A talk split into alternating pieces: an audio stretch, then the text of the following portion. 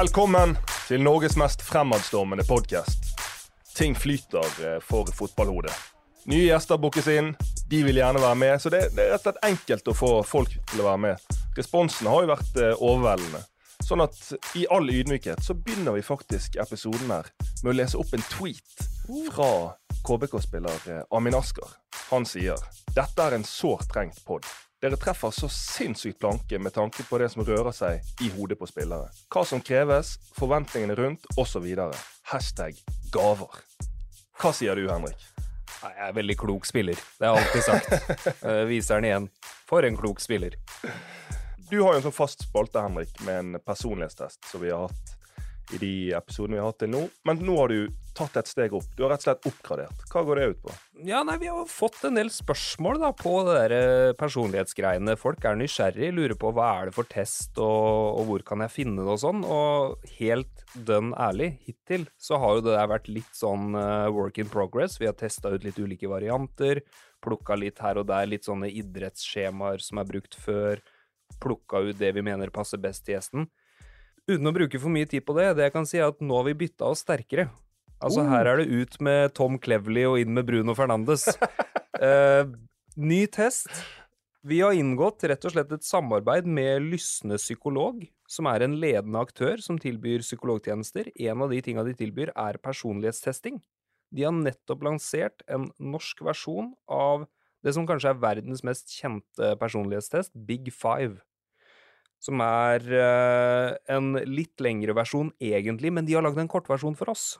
Som vi kan bruke med våre gjester. Uten å gå for mye inn på det, så skal vi bli kjent med den testen i dag og i episodene framover. Og da lurer jeg òg på, du som har sniklest litt i resultatene fra dagens gjest. Hva, hvilke tanker har du om han vi skal snakke med i dag? Nei, det glapp jo ut av meg at uh, jeg syns det er en eh, sexy personlighetsprofil. Det er uh, litt snacks å ta tak i der. Uh, noe som ikke er typisk for den jevne nordmann, ei heller idrettsutøveren. For det testen gir oss, er jo ikke bare hva respondenten svarer, men også hvordan det sammenlignes med Ola Nordmann. Og, og det er noen utslag her som er i de litt mer sånne ekstreme sonene som det alltid er, men i dette tilfellet her så er det litt interessant, spesielt med tanke på at vi har en keeper med oss. Ja, for i dag blir en litt annerledes episode. Eh, dagens gjest han har jo nettopp gitt ut bok. I dag når vi spiller inn fredag 9.9, så blir den lansert. Og vi skal bygge episoden rundt eh, noen utdrag fra denne boken. Og så må jeg bare si at eh, ja, det er jo mange fotballspillere etter hvert som har gitt ut bøker. Men denne her har jeg lest, og det er en fantastisk bok. Det er helt annerledes enn hva jeg hadde forventet, og ganske mye dypere enn en de fleste fotballbiografier jeg har lest. Den ellevte mann om keeperen, spillet og livet. Håkon Oppdal sin nye bok. Og så kan vi lese om den. og Tidligere landslagskeeper Håkon Oppdal debuterer som forfatter med en filosofisk og klok bok fra innsiden av toppfotballen, om meningen med spillet og livet. Dag Solstad har skrevet forordet, og omtaler boken som en oppsiktsvekkende litterær debut. Det er ikke små ord, eh, Håkon. Nei, det er ikke det. Ikke i det hele tatt. Det er, det er jo eh, voldsomt. Så, så eh, hva skal jeg si? Eh, jeg syns at det var interessant å få eh, bort litt i keeperen. For keeperen er en som mange ser fra utsiden. Men eh, hva som foregår inni keeperen når han står på banen, det, det er kanskje ikke så mange som vet. For det er ikke så mange som har prøvd å, å være keeper. Så eh, nei, jeg syns det var et interessant prosjekt. Og det at eh, forfatter og fotballkjenner eh, Solstad syns at det var interessant og likte det, det er jo selvfølgelig en, en stor ære. Jeg må si jeg sitter og kjenner på et sånt mindreverdighetskompleks, jeg, altså. Jeg er vant til at utøveren som kommer hit, er bedre utøver enn meg. Og så har han så utdanning i tillegg, og så har han attpåtil skrevet bok! Og det verste er at den kommer til å selge bedre enn min nå. Søren òg, men eh, Nei, det er bare å gratulere. Det er veldig spennende. Sånn som jeg sa i introen her, så skal vi bygge dagens episode rundt noen utdrag fra din bok. Der rett og slett eh, du eh, leser opp med din herlige Odda-dialekt. Og så skal vi reagere litt på det og så snakke litt rundt det. Sånn at eh, egentlig kan du bare gå i gang med det første utdraget, og så kan folk da komme inn i ditt univers. Ja, det er jo eh, det er jo å begynne med begynnelsen. sant? Eh, og det er jo det er et spørsmål hvorfor vil noen i det hele tatt bli keeper? Det er jo, jeg har, jeg har fått dette spørsmålet til og med nå etter jeg har stått i mål i 20 år. så jeg har fått spørsmålet hadde du valgt det samme på nytt. Og det hadde jeg. og så er det hvorfor, hvorfor det, da? Uh, og Det er jo det jeg prøver å sette litt, uh, sette litt opp her. at Det er jo det er et tungt oppdrag, men det er jo samtidig uh, en fantastisk glede som ligger i det. Så ja, jeg kan ta og lese fra, fra begynnelsen. Ja, gjør det. Mm. For utenforstående er det vanskelig å se hva som skjuler seg bak keeperens ofte sindige ytre. Det urolige dypet på innsiden som plutselig kan eksplodere den langsomme piningen når man sitter i garderoben før hver trening og kamp. I dag skal jeg også stå i mål. Jeg mestrer det til fulle, men det er ikke nok. Det vil aldri holde. Frykten for baklengsmålet og konsekvensene er alltid der. Angsten for å bli avkledd foran alle. Hvorfor blir noen i det hele tatt keeper? Og det, er, der er du inne på veldig mye som får meg til å egentlig lure enda mer på hvorfor noen vil bli keeper. Det, det er jo et veldig stort spørsmål, men hvorfor ville du bli keeper? Å være keeper? Forbli keeper? Det, det, er jo, det, er jo et, stort spørsmål, det er det. Uh, men, uh, men, jeg følte en uh, sånn tiltrekning mot det ganske tidlig, altså fra jeg var veldig liten.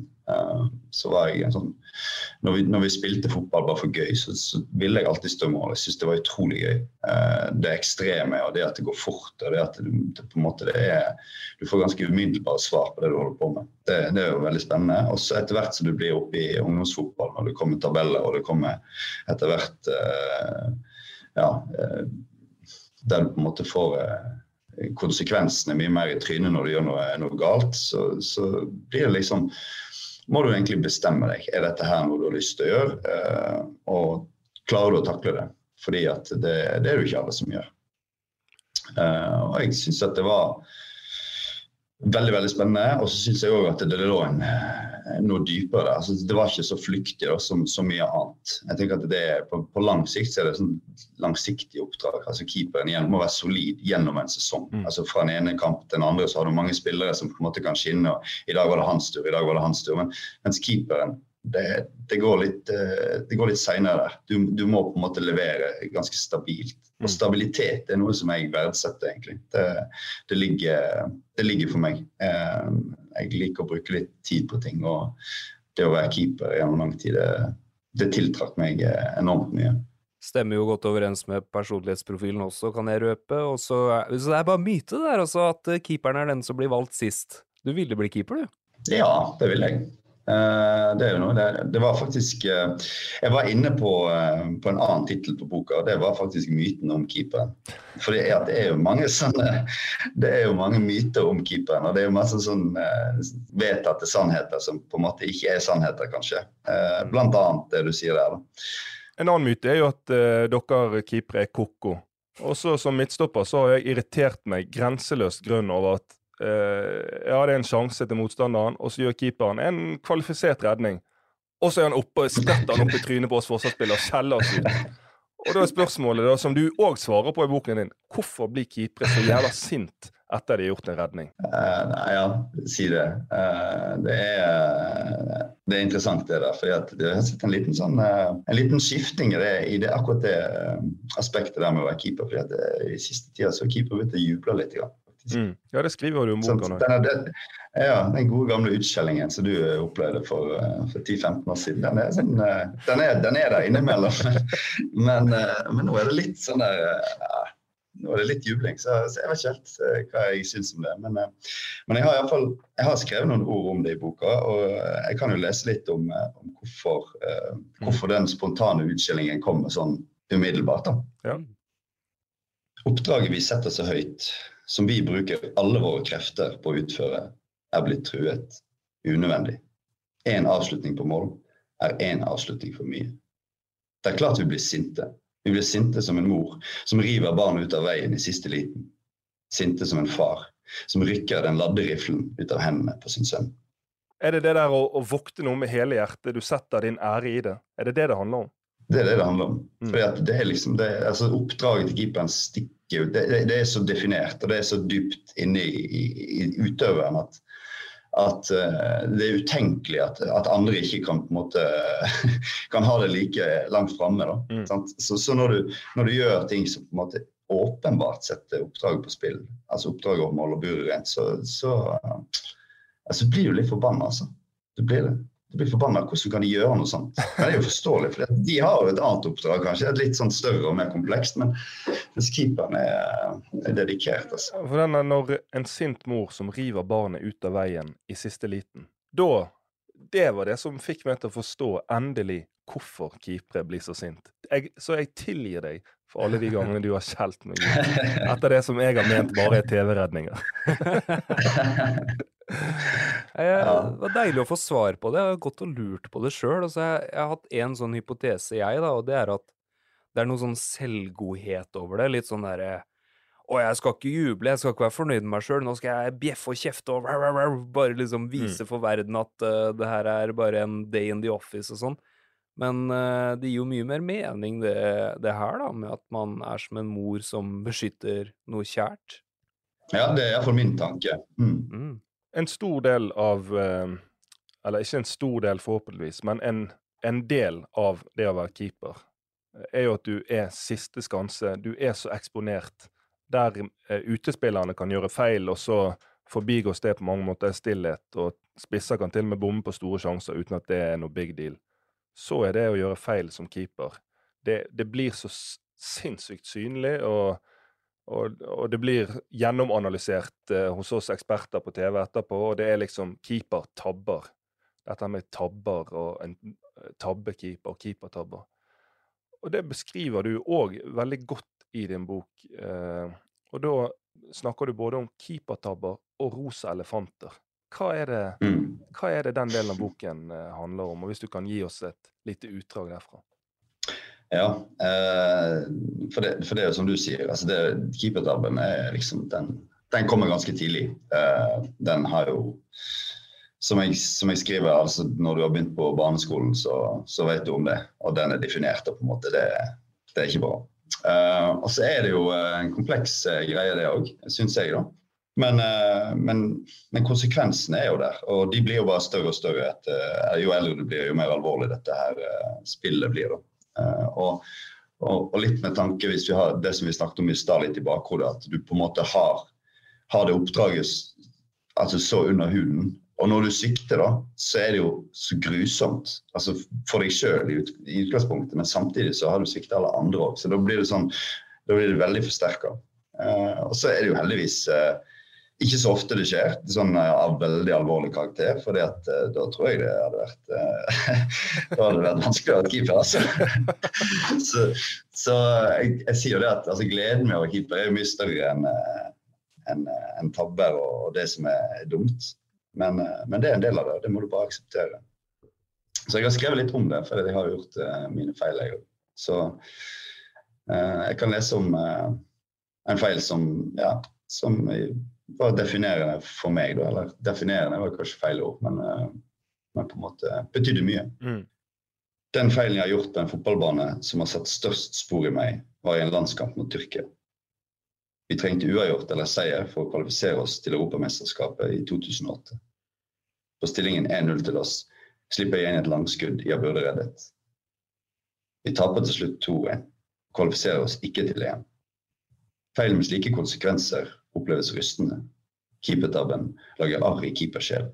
Og feil som den jeg nevnte over, kan jeg tenke på en gang i uken, selv 14 år etter at det skjedde.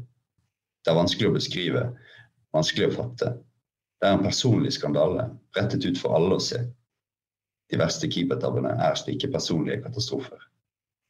Skjelvingen i kroppen og ropene fra tribunen skal vise seg å sitte hardt i.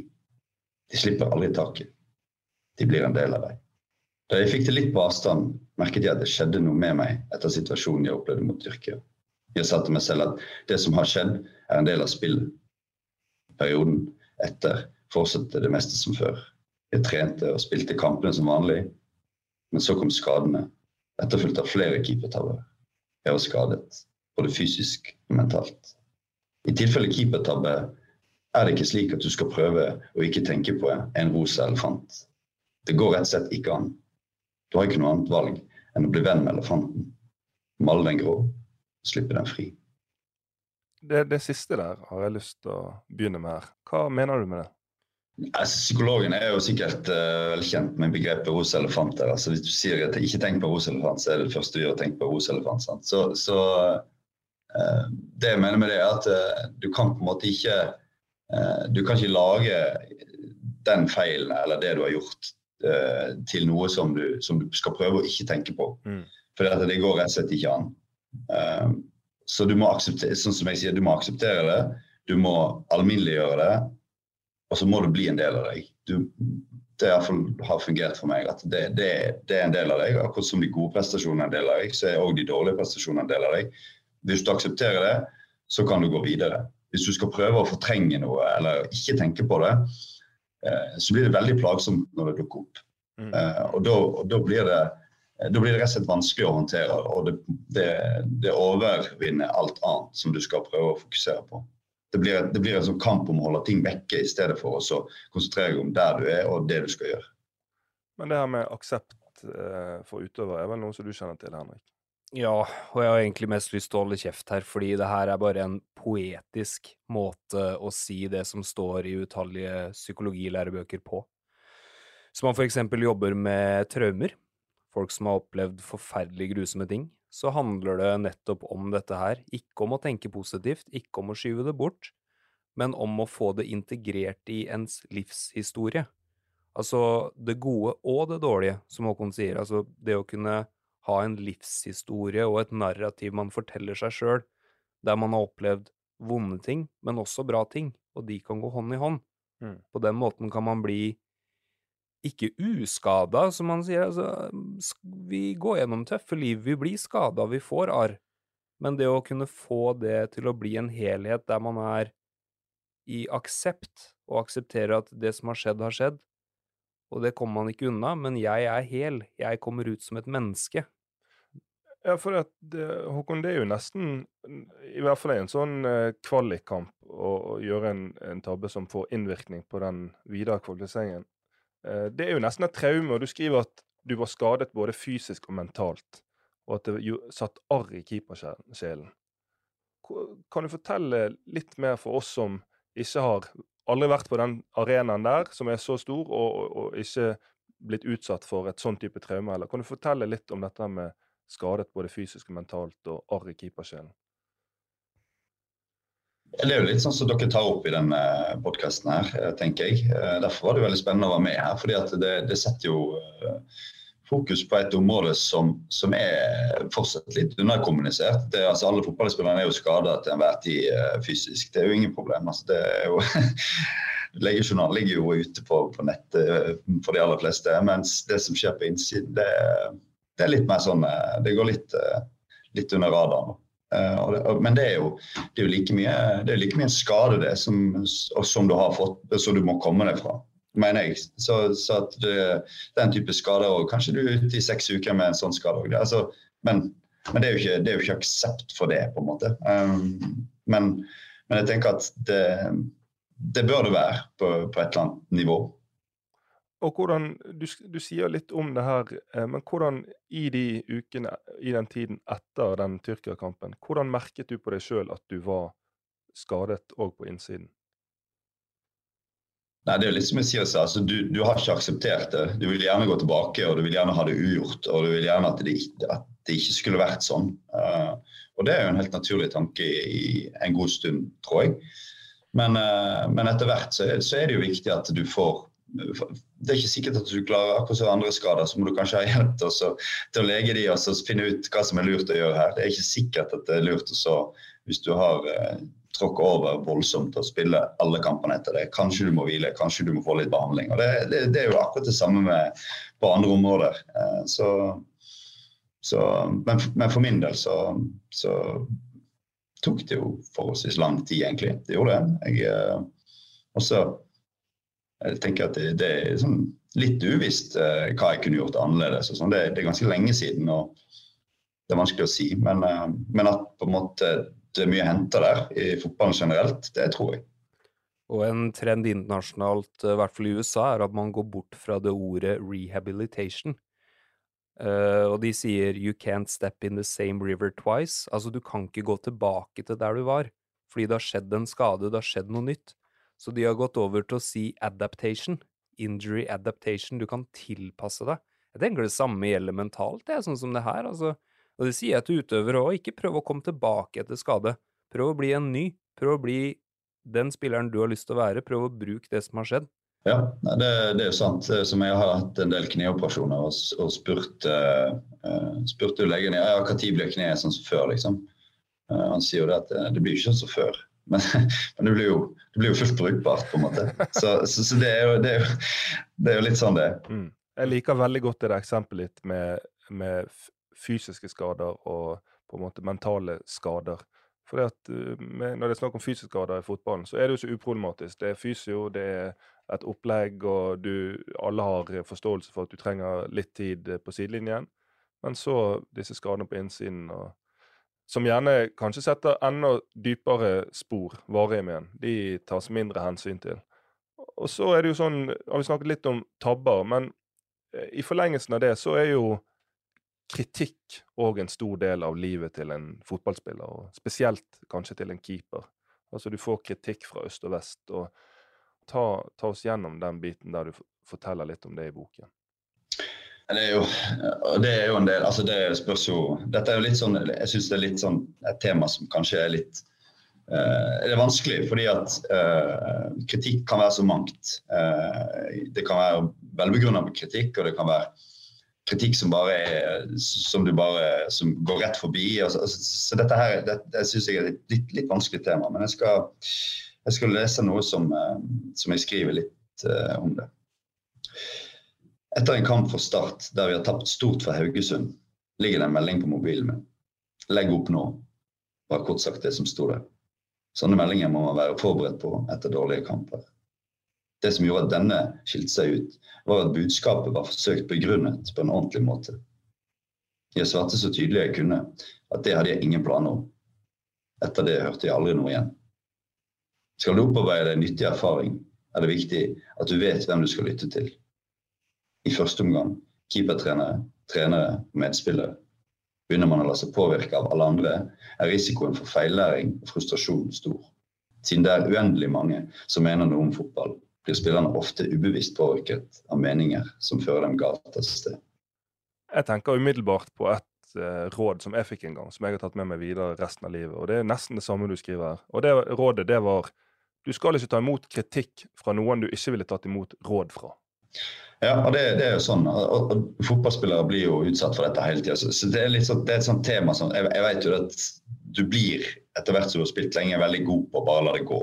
Det, det er det mange som blir. Men men samtidig så, uh, så kan jo det være noe å hente her òg, hvis, hvis, du bruker det, det, det. er litt dumt å la all kritikk bare gå forbi hvis det er noe i kritikken. Så, så, så det å ha et slags sånn, litt sånn bevisst filter, selvfølgelig ikke alt sammen, men, men inn, altså, innimellom å ha noen følere ute, det kan jo faktisk gjøre deg bedre. Fordi at du kan få avdekka noe som faktisk du kan forbedre og bli enda bedre på. Så det å bare det å, det å le og fnyse av alt, det tenker jeg at det er litt, litt, sånn, litt for eh, lettvint metode. Da. Men hvordan skal du vite hvilken del av kritikken du kan bruke, og hvilken som er ubrukelig? Ja, Det er jo det som er litt eh, problematisk her. For det, det, kan jo til tider være ganske mye og, og delte meninger. Men, men da, som jeg sier, altså, da er det jo, som du sier òg, eh, personer som du stoler på. De som de som har noe eh, å komme med, som du respekterer, som, som vet har en innsikt i det du holder på med. Der er det jo verdt å, å lytte både til kritikk og til, til råd, og ikke minst ros. For det er jo litt det samme der. Du kan, bli, du kan få mye ros fra folk som, som på en måte kanskje ikke mener det. ja, det er jo andre siden av det. Det der å ikke bli for høy på ros og for nedbrutt av kritikk. Ja, for er ikke én sånn greie hvis du skal bli mer robust, hvis du skal stå imot kritikk på en bedre måte, må du ikke da også lære deg å ikke ta all ros for god fisk? Helt klart, det, er det. Uh, og det er litt sånn som uh, Jeg er inne på det òg på, på, et punkt der uh, Yashin, den legendariske russiske keeperen som mente at det skulle bli på en måte plaga av å slippe inn et mål. Uh, så har du på en måte andre som er Du skal på en måte uh, la målet være en, bare en, uh, distraksjon som, som du bare skal ignorere. Og det, det, blir litt, det, blir litt, det samme, hvis du skjønner hva jeg mener. Mm. Ros kan, kan, på en måte føre deg gi selvtillit, men det kan òg gi sånn, et litt sånn falskt bilde òg. Der, du, der du liksom mister, mister litt fokus og mister på en måte begrep om akkurat det du holder på med. Men uh, si du får det er en periode der du har gjort tabbe, eller du får massiv kritikk. Uh, og så hvis du bare kan beskrive for de som hører på, eh, den forskjellen mellom når du får kritikk, så er det jo ja, da får man mindre selvtillit, eller det går utover selvfølelsen. Men for deg, hva er forskjellen på, på selvtillit og selvfølelse?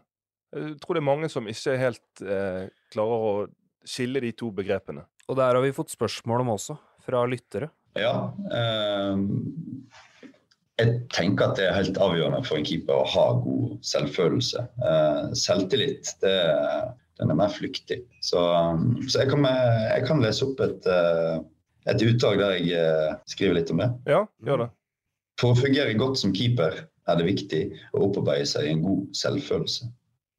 Denne følelsen sitter dypt i kroppen og bygges opp av noen hundre tusen skudd rett i klypene. Det gjelder å være så sikker som mulig på seg selv ikke bare som keeper, men som menneske. En viktig del av keeperspillet er det engelskmennene kaller 'presence', eller på norsk dominerende tilstedeværelse. Denne tilstedeværelsen, det å ta plass både på banen, i garderoben og på laget, er ikke noe som bare kan trenes opp på treningsfeltet. Det må øves på i alle livets faser og på alle områder. Den er til dels medfødt. Noen har naturlig presence, mens andre behøver mer bevissthet og øvelse for å oppnå det samme. Der beskriver du det med selvfølelse veldig godt. Litt det samme som en spiss. Altså, de aller beste spissene de har en god selvfølelse, uten tvil. Det må de ha. Fordi at eh, de kan gå fem kamper på rad uten å skåre, men de bare vet at 'det her kan jeg'. Ja, for akkurat det skriver du. For når det ikke går helt som planlagt, eller enda verre, stikker ofte selvtilliten av, og selvfølelsen står mer eller mindre alene igjen. Derfor er det viktig å etterstrebe en så god selvfølelse som mulig. Og da er jo spørsmålet hvordan bygger man en robust selvfølelse? Jeg tror det er delvis noe som du har med deg eh, fra du er liten. Det er en sum av alle erfaringene du har gjort, folkene du har omgått med, eh, valg du har tatt. Um, og så, tenker jeg at det er viktig, og litt som, jeg, som vi kanskje skal gå inn på litt seinere òg, det er at du er så godt forberedt at du vet at det her, dette her mestrer du. Dette kan du. Og så kan du ikke du, du, har ikke kontroll over utfallet, men akkurat eh, prestasjonen og utførelsen, og at du er veldig godt forberedt på det du skal gjøre. Hvis du er det gang på gang på gang, og det blir en del av eh, deg, så, så, tenker jeg at du har et, en, en, en, base da, for en god selvfølelse. Jeg kjørte en Q&A med en landslagsutøver en gang i tiden, med unge utøvere som sendte inn spørsmål. Et av de spørsmåla var Hender det at du mister trua på deg sjøl rett før du skal i gang? Og vedkommende svarte nei, fordi for meg handler den trua om å vite at jeg har gjort jobben, vite at jeg er forberedt. Og noen ganger kommer man jo til match og vet at man ikke er maks forberedt, men da vet man jo på forhånd, man skal slippe det å liksom stå og lure og og miste den trua rett før. da, og Syns du setter veldig fine ord på det der. Og så når vi er inne på det, da, dette med forberedelser og gjøre seg klar og Så snakker du òg om, Håkon, og du er veldig tydelig på at det er stor forskjell på tro og vite når det kommer til forberedelser. Hvorfor er den forskjellen så viktig, og hva er det for deg? For meg så er det altså det å tro, da, da, det, da overlater du mye, for mye til tilfeldighetene, for min del. Uh, men det, det som jeg sier, at hvis jeg vet at jeg er godt forberedt, hvis jeg vet at dette her, dette her klarer jeg, så, så, gir det meg en annen ro i, i spillet, rett og slett, i hodet. Og, og, jeg klarer på en måte å være mye mer inne i situasjonen uh, og bry meg mer om det. Fordi, altså, helt oppriktig, jeg, jeg var helt, helt sikker på at jeg skal redde hver gang noen kommer der innom meg. Hver eneste gang. Jeg er overbevist. Og hvordan men, men, Hvor kom det fra? Det gjør jo ikke det. Nei, nei hvor, ja, hvor, kommer det fra? Det er litt det som er, som er greia. Jeg er bare helt på forhånd bombesikker. Det her kommer til å redde. Uansett, liksom. Altså, jeg gjør jo ikke det, men men den, den vissheten er der. For jeg, jeg vet at jeg kan gjøre det. Og det er ikke sånn vi får se om jeg redder denne her, liksom. Det, det, det er helt, helt Nei, det er ikke et spørsmål om det. og, det. og det blir litt sånn, det, det kan du bare utvide til at når vi, jeg, og når vi spiller kamp, er jeg overbevist om at vi vinner hver gang. Helt sikkert. det må jo være deilig? ja, det er jo det. Det er jo det. Er jo det. Men og det er jo fordi at, fordi at jeg vet at det, jeg har gjort det jeg kan. Liksom, for å uh, jeg, jeg, jeg, kan ikke gjøre noe mer for å, for å påvirke resultatet. Og, og, prestasjonen kan jo bli kjempegod hver gang. Kan vinne hver gang. Men det er umulig å være perfekt forberedt hver gang? Altså Kan du huske noen ganger du, du har kommet til kamp og du har visst faen, nå er jeg egentlig ikke helt uh, optimalt forberedt? Ja da, det har jeg. Altså, jeg har ikke vært uh, optimalt forberedt alle kamper. det har jeg ikke, Men jeg har fortsatt, uh, fortsatt visst at det her går, dette går veldig fint. fordi at hvis du, skal, hvis du skal gå og tro at ja, du ser i dag liksom, når vi vinner, så er det jo det, det, går jo ikke. Du overlater for mye til, til, til andre og til, til motstandere og til, tilfeldigheter. Det, så det, det, funker ikke for meg. Og det, det er jo og litt som jeg skriver, kanskje, kanskje litt sånn kverulering på, på, på, tro og vite. fordi at Mange legger nok i det at du må tro på deg sjøl. Det betyr òg at, at, du vet at du er godt, uh, godt nok forberedt og vet at det her klarer du. Så, så, så, det blir litt sånn, men, men, samtidig tenker jeg at det er en liten forskjell der. Og den, uh, jeg prøver å beskrive den. da.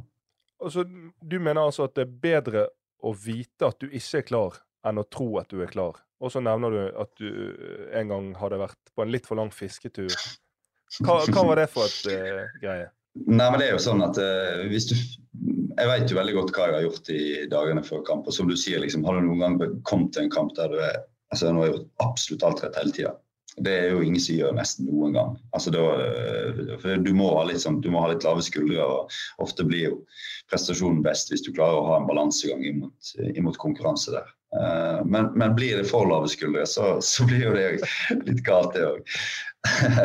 det var jo han som skjenka laget sitt full før, før cupfinalen. Litt fordi at ikke de skulle få for mye nerver. Men, men uh, nei. Uh, og, og, da mener jeg at eh, er du, er du, på en måte ærlig på det at eh, dette er det jeg har gjort, men og, jeg, og, jeg, er fullt klar over det, at det er der forberedelsene ligger. Det er det jeg er klar for. Så, så, tenker jeg at du må jobbe ut fra de forutsetningene du har. Hvis, du, hvis ikke så lurer du bare deg sjøl, egentlig. Mm. Så det... Tro at det her går fint, og så har du ikke gjort jobben. Eh, det, jeg, jeg sier jo det òg, altså skal du vite, så forplikter det. Da. Det forplikter jo noe voldsomt overfor deg sjøl. Da må du være godt forberedt, hvis du, skal, hvis du, skal, vite at du er godt forberedt. Hvis du skal tro, så kan du egentlig gjøre litt som du vil. Og den der eh, sikkerheten, det der å gå ut til hver kamp, som du sier, og vite at du skal vinne, og være helt stein overbevist om at du skal vinne, det har du tydeligvis mestret. Det føler jeg egentlig aldri jeg at jeg klarte å mestre. Jeg skulle ønske jo, Det høres jo sinnssykt digg ut å bare våkne hver søndag før kamp og vite i dag skal jeg vinne. Men, men, men i, den, uh, i, det gullaget til Brann, som jo er blitt legendarisk fordi at det var første seriegull på år og dag, og de har ikke vunnet noe siden heller, i 2007, så var det jo flere enn deg som hadde litt det samme mindsettet. Hvis du uh, i den sesongen Dere hadde jo mistet uh, seriegullet, tittelen, til Rosenborg i 2006, året før. Og så skulle dere møte Rosenborg på hjemmebane. Fullstappet Brann stadion. Um, og det var vel kanskje toppen av det rivaleriet der. Og så skriver du i boken din om den avgjørende kampen og et, en situasjon som blir definerende. Hvis du bare kan fortelle litt med dine egne ord om mm. den situasjonen, og hvorfor den var så definerende for din del. Um, nei, fordi jeg syns at det var, det var, et godt eksempel da, på det, det, som jeg snakker om. Uh, og hva var, hva, var, hva var, situasjonen for de som ikke har lest? Hvis du kan ja, tegne litt bilder og sette oss inn i det. Ja, jeg skal ta det. Uh, men, men, situasjonen var definerende fordi at det var på et lagnivå uh, og ikke på et individuelt nivå. Og situasjonen var sånn at vi skulle spille mot Rosenborg på hjemmebane. Eh, det var jo en sånn type kamp eh, sensommeren der du der på en måte vinneren av den kampen da, eh, får et virkelig et overtak i, i kampen om seriegullet. Og på den tida, 2007, så var det ikke så veldig vanlig også, å lage sånn sirkel ute på banen, sånn som alle holder på med nå. Sånn, At du samler spillerne, og så har du noe ord og sånn. Det, det, det har jo kommet de siste årene. Men, men, og vi pleide ikke å gjøre det, vi heller, før kampene. der. Du kom ut, stilte deg opp, og så er du i gang, liksom. Men akkurat den kampen der, så, så samla jo uh, Martin uh, Andresen oss uh, ute på banen i en sirkel. Han gjorde noe som er veldig uvanlig i en veldig spent situasjon. Og Da tenker du liksom ja, hva, hva er dette for noe, liksom? For i en, i en, allerede spent situasjon, hvis du gjør noe som er uh, uvanlig da, så skal du på en måte uh, vite hva du gjør, tenker jeg. Uh, og da samla han oss, og så sa han egentlig bare Nå går vi og tar det som er vårt.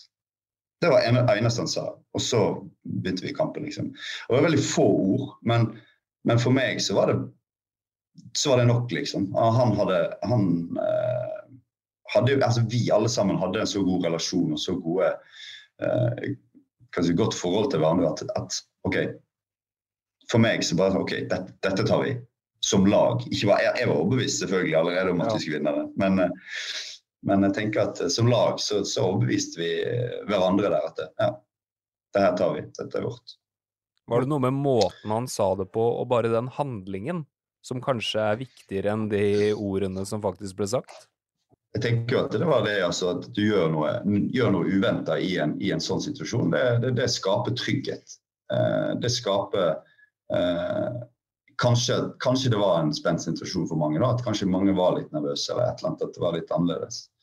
Uh, men med, med å gi det budskapet og den samlingen, så tenker jeg at uh, Men jeg er ikke enig med deg, Henrik, der at ja. ordene var ubetydelige. Jeg mener at disse ordene er Jeg leste det, så fikk jeg gåsehud. Nå tar vi det som er vårt. For det, i det ligger det det som vi har snakket om med forberedelser. For å kunne si noe sånn Nå tar vi det som er vårt. Så må jo alle i den sirkelen vite at forberedelsene har vært gode. Jobben er der. Mm. Kvaliteten er der. Mm. Og nå skal vi gå ut og mm. ta det som er vårt. Så tenker jeg på alle forskjellige situasjoner om, om du er eiendomsmegler og skal ut og vinne et eh, salg, eller om du er et salgsteam, eller om egentlig du hva som helst, så er jo dette noe som går an å bruke før du skal i krigen. da. Nå tar vi det som er vårt. ja, nei, altså det, Jeg tenker at det var en veldig god måte å signalisere akkurat det på, som du sier.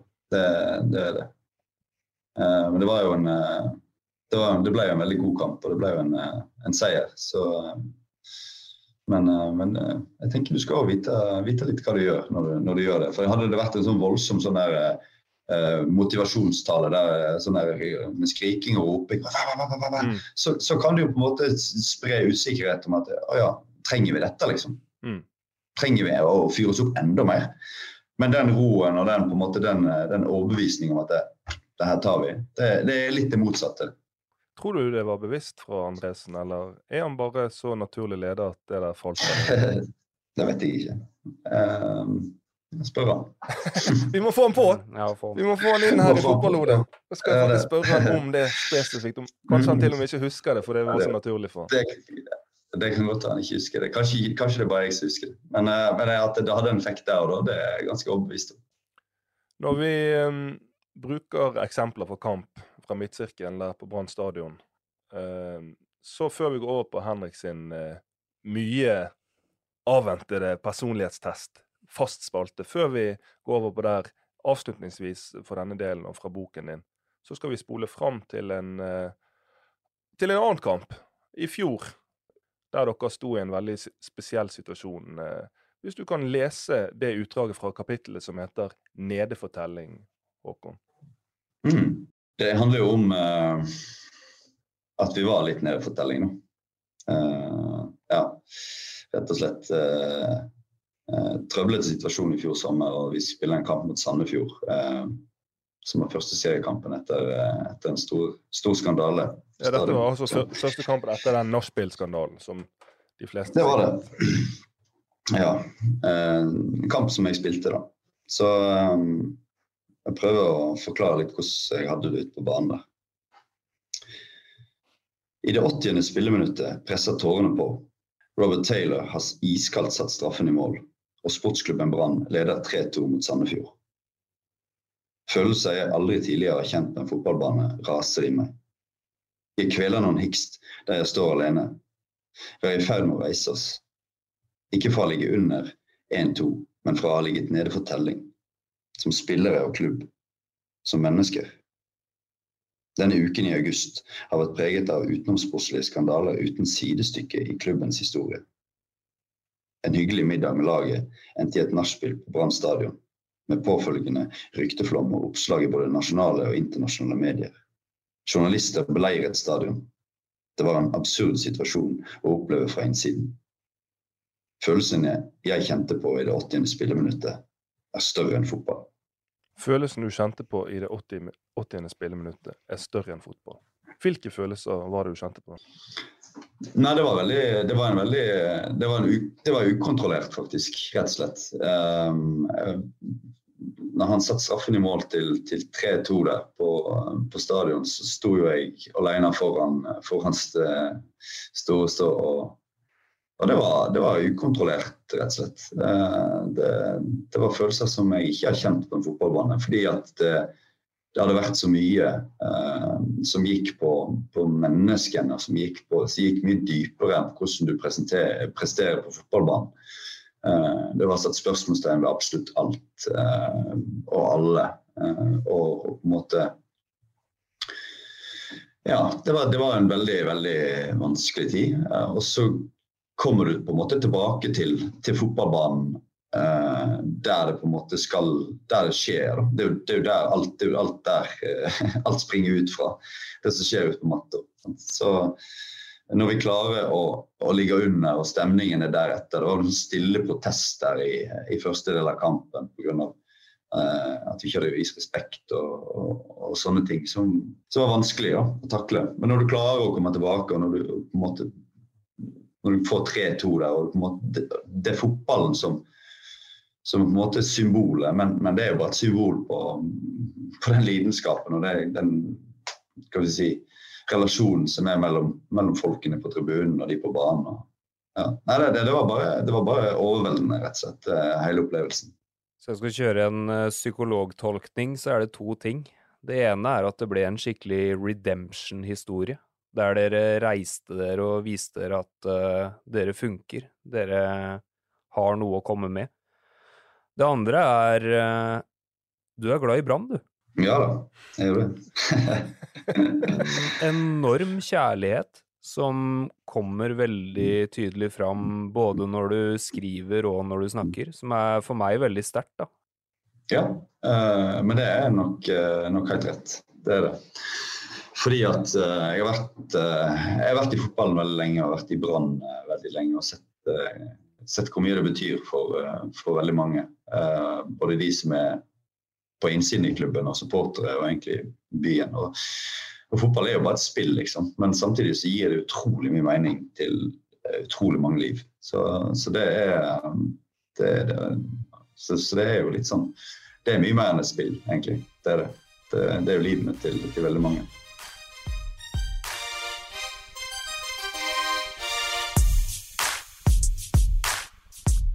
Da Det er jo egentlig en perfekt sånn eh, filosofisk og eh, Perfekt filosofisk avslutning på denne delen før vi går over på Henriks personlighetstest.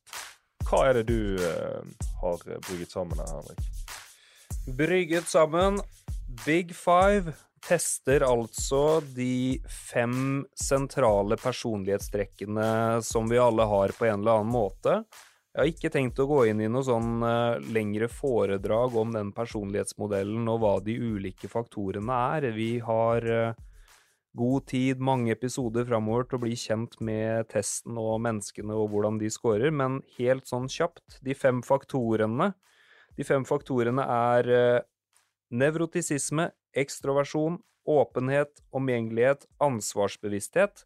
Så er du en toppidrettsutøver her da, som har fylt ut og jeg kommer ikke til å bruke så mye tid på det jeg syns begynner å bli kjedelig, nemlig det som går igjen igjen og igjen og igjen, og det er for eksempel her, da, en veldig høy score på ansvarsbevissthet. Flink til å jobbe mot mål, flink til å gjøre det man skal, disiplinert. Er kjedelig.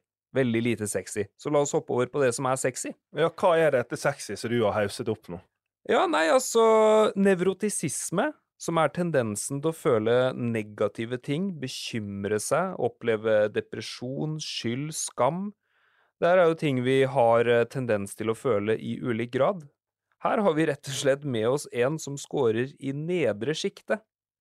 Altså en som eh, snarere tvert imot, det jeg ser her, da. Personer som scorer lavt på nevrotisisme, blir sjelden sinte eller opprørte, reagerer ikke så sterkt emosjonelt. Disse personene er gjerne rolige, emosjonelt stabile, lite plaget av vedvarende negative følelser. Og mitt spørsmål er, må en keeper være der? For å i det hele tatt klare å være keeper? Uh, det tror jeg ikke. For meg stemmer det jo på en prikk. Det gjør det. Men, eh, men jeg tror ikke keeper nødvendigvis må være der. Men, men jeg tror hvis en keeper ikke er der, så er han fullstendig motsatt. Det tror jeg. Men hvordan, kan det, hvordan blir det? Å stå i mål, og så er du en sånn uh, type med nerven utenpå drakta som blir overveldet av inntrykk og av uh, indre følelser. Da blir du gammel fort. Da holder ikke du, Ikke- ikke du like gammel som det du gjør. Håkon. nei, nei, ikke nerver kanskje, men, men, jeg- men jeg tenker de uh, Nei, kanskje de må det. Jeg vet ikke. Det, det er veldig vanskelig for meg å svare på det, siden jeg er, er her. Jeg, altså, jeg er jo på den det som du beskriver her, 100% Men eh, jeg må jo få til en undersøkelse da, med blant eh, keeperne. Se om eh, personlighetstester mange keepere, se om de alle havner i den kategorien der. Så er jo det, er jo det feil. Så det er jeg sier. Men har du, har du spilt eh, med hatt lagkamerater eller egentlig venner og familie i det sivile livet som har irritert seg over at du er så rolig og sindig til enhver tid? Jeg får jo høre det ganske ofte, det gjør jeg. Eh, både i møte med, med nye og i møte med Altså når jeg er med, med folk som kjenner meg veldig godt. Mm. Ja, for du beskriver jo følelser gjennom boka på en veldig god måte. Så det her handler jo ikke om at du er følelsesløs, det handler om at du antageligvis er mer eh, stabil enn mange personer. Eh, Det siste som jeg har tenkt å trekke ut av testen, er det som på fint kalles ekstroversjon. Med andre ord, hvor utadvendt er du? Hvor, eh, hvor mye oppsøker du liv og røre og folkemasser og den type ting? Eh, Og her igjen, da, scorer du veldig lavt. Du er i nedre del, og det er vel eh, fluefiskeren i deg da, som, eh, som blir tydelig med at man kanskje er en type som kan for all del sette pris på folk og liv og røre, men faktisk har litt eh, behov for tid for seg sjøl og er glad i litt egen egentid. Og spørsmål én, kjenner du deg igjen? Spørsmål to, er det også litt sånn typisk keeper? Ja, det tror jeg. jeg kjenner meg, altså, For å ta det første først. Uh, jeg kjenner meg uh, igjen. Eh, det gjør jeg absolutt. Og det tror jeg òg er litt sånn typisk keepere.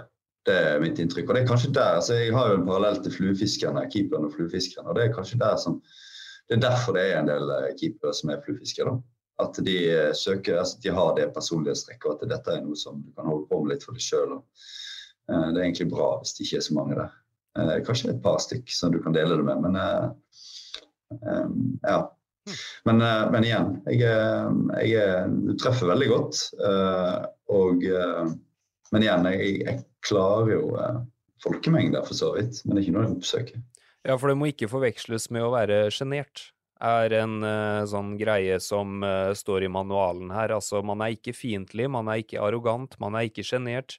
Man uh, håndterer folk, men det går litt mer på hva man foretrekker, da. Ja, helt klart. Jeg kjenner meg veldig godt igjen i det. Du Håkon, helt avslutningsvis her.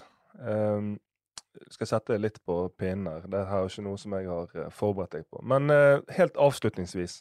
Hvis eh, eh, vi hadde hatt en 17-åring som nettopp hadde signert for Brann som keeper, eh, og, de, og han var deres store satsingsprosjekt, og du hadde altså nå bare noen eh, få sekunder med han, hva ville du sagt til han da? Ai, ai, ai. Um, uh, det er noen få sekunder, det er ikke nok. vet du. Nei, ikke noen få sekunder, du kan godt ta deg et minutt. Jeg skjønner, jeg skjønner men det, det er liksom det, som er med keeper. Det, det, det tar, eh, som, vi- som vi starta med, det, det tar litt lang tid. Det tar lang tid å bli god keeper, tror jeg. Det, tar lang, det er jo derfor keeperne ikke blir sånn skikkelig gode før de blir uh, noen år heller. Og så tar det og så krever det litt uh, bevissthet, tenker jeg. Det hadde jeg uh, sagt. Han. Altså vær, vær, bevisst og vær nøye i det du holder på med. Det, det tenker jeg er et godt råd. Vi kunne gitt ham boka, da. Kunne ja, det måtte du selvfølgelig. det, det er den enkle løsningen, tenker jeg. Men ja. det er litt det jeg har, derfor jeg har gjort, gjort det jeg har gjort. Da, Å skrive det og brukt tid på det. fordi at, jeg mener at keeperen er litt om ikke misforstått, så iallfall uh, underforstått. Uh, sånn at det er ikke noe uh, det er ikke noe innsikt der. Og det gjelder jo òg for de, de, som er trenere uh, på aldersbestemte lag. På, når du kommer opp gutter og juniorer, når det begynner å bli litt alvor, så, så er fortsatt kompetanse på keepertrening veldig varierende, tror jeg. Mm. Uh, og, og, litt innsikt i rollen kan på en måte hjelpe veldig, da, mm. hvis, du, hvis, du, har det perspektivet. Hva er det keeper går gjennom, hva er det keeper trenger? Ikke nødvendigvis av øvelser, og sånt, men av, uh, av deltakelse og, og, på en måte støtte. Da. Fordi at de som, de som på en måte blir tiltrukket av å være keeper, de, de tror jeg går for det. Uh, men, men de, trenger, de, trenger, å bli sett og de trenger å bli forstått. Vi avslutter der. Den ellevte mann om keeperen, spillet og livet, heter altså boken. Den er ute nå. Han er ikke så lang. Han er veldig enkel å lese, men samtidig fundamental. Han er dyp, og jeg kan garantere at den kommer til å gi deg som leser noen nye perspektiver, så den kan jeg anbefale på det aller, aller sterkeste. Håkon, tusen takk som ble med her i Fotballhodet. Vi, eh, vi må nesten bare sitte og marinere i visdom i den neste timen her alene etter vi legger på med deg, for her har det vært mye. Tusen takk, Håkon. Ja, tusen takk for at jeg fikk eh, komme. Det har vært veldig interessant. Så jeg gleder meg til å følge dere fortsatt.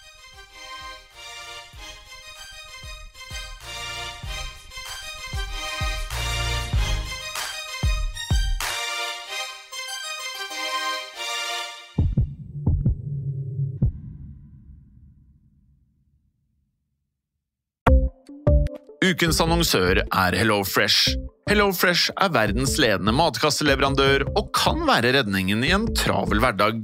Mange av oss har nok vandret i butikken både sultne og uten en plan for middagen, som ender med at vi går for de samme kjedelige rettene gang på gang. Middag burde være dagens høydepunkt. Som HelloFresh kan du nå velge mellom 25 ulike retter hver eneste uke, eller få HelloFresh til å sette sammen menyen for deg. Dette gir deg muligheten til å prøve nye og spennende retter alene eller sammen med familien. Du velger antall porsjoner og får alt levert på døren på et tidspunkt som passer for deg. Oppskriftene er enkle, og maten er lett å lage både for store og for små. Ved å få alt levert hjem får du også mer tid til å dele matgleden med familie og venner. Kanskje det frister med asiatiske tacos eller greskinspirert kylling? Da kan jeg anbefale deg om å gå inn på hellofresh.no. Her kan du bruke koden FOTBALL og få opptil 1779 kroner i rabatt på de første fem matkastene hvis du ikke har prøvd Hello Fresh tidligere. Du kan også bruke rabatten hvis du har vært kunde og stoppet abonnementet ditt for tolv måneder siden eller lengre. Gå inn på hellofresh.no og bruk koden FOTBALL. Ukens annonsør er Folio, en smartere banktjeneste for deg som har en egen bedrift eller ønsker å starte for deg selv. Folio er en superenkel nettbank for bedrifter. Som kunde i Folio får du en bedriftskonto med et bedriftskort og app. I denne appen er det smarte løsninger som forenkler regnskapet ditt, uansett om du har en liten bedrift eller et enkeltpersonsforetak. Folio er både intuitivt og brukervennlig, og er laget med et enkelt språk. I tillegg tilbyr de forutsigbare priser og ingen skjulte gebyrer. Skulle du likevel trenge det, så kan du snakke med deres raske og hyggelige kundeservice, og der får du prate med en faktisk person og ikke en chatbot. Folio er med andre ord både enklere og koseligere enn banken. Over 10 000 bedrifter har allerede valgt Folio som sin banktjeneste, så besøk folio.no og se hvordan Folio kan forenkle din hverdag også. Har du et enkeltpersonforetak eller en liten bedrift? Da er du sikkert lei av å høre meg snakke om hvor enkelt det er med kvitteringer og bilag i fiken, så vi eh, gir oss her, vi. Fordi vi liker enkelt. Fiken superenkelt regnskap.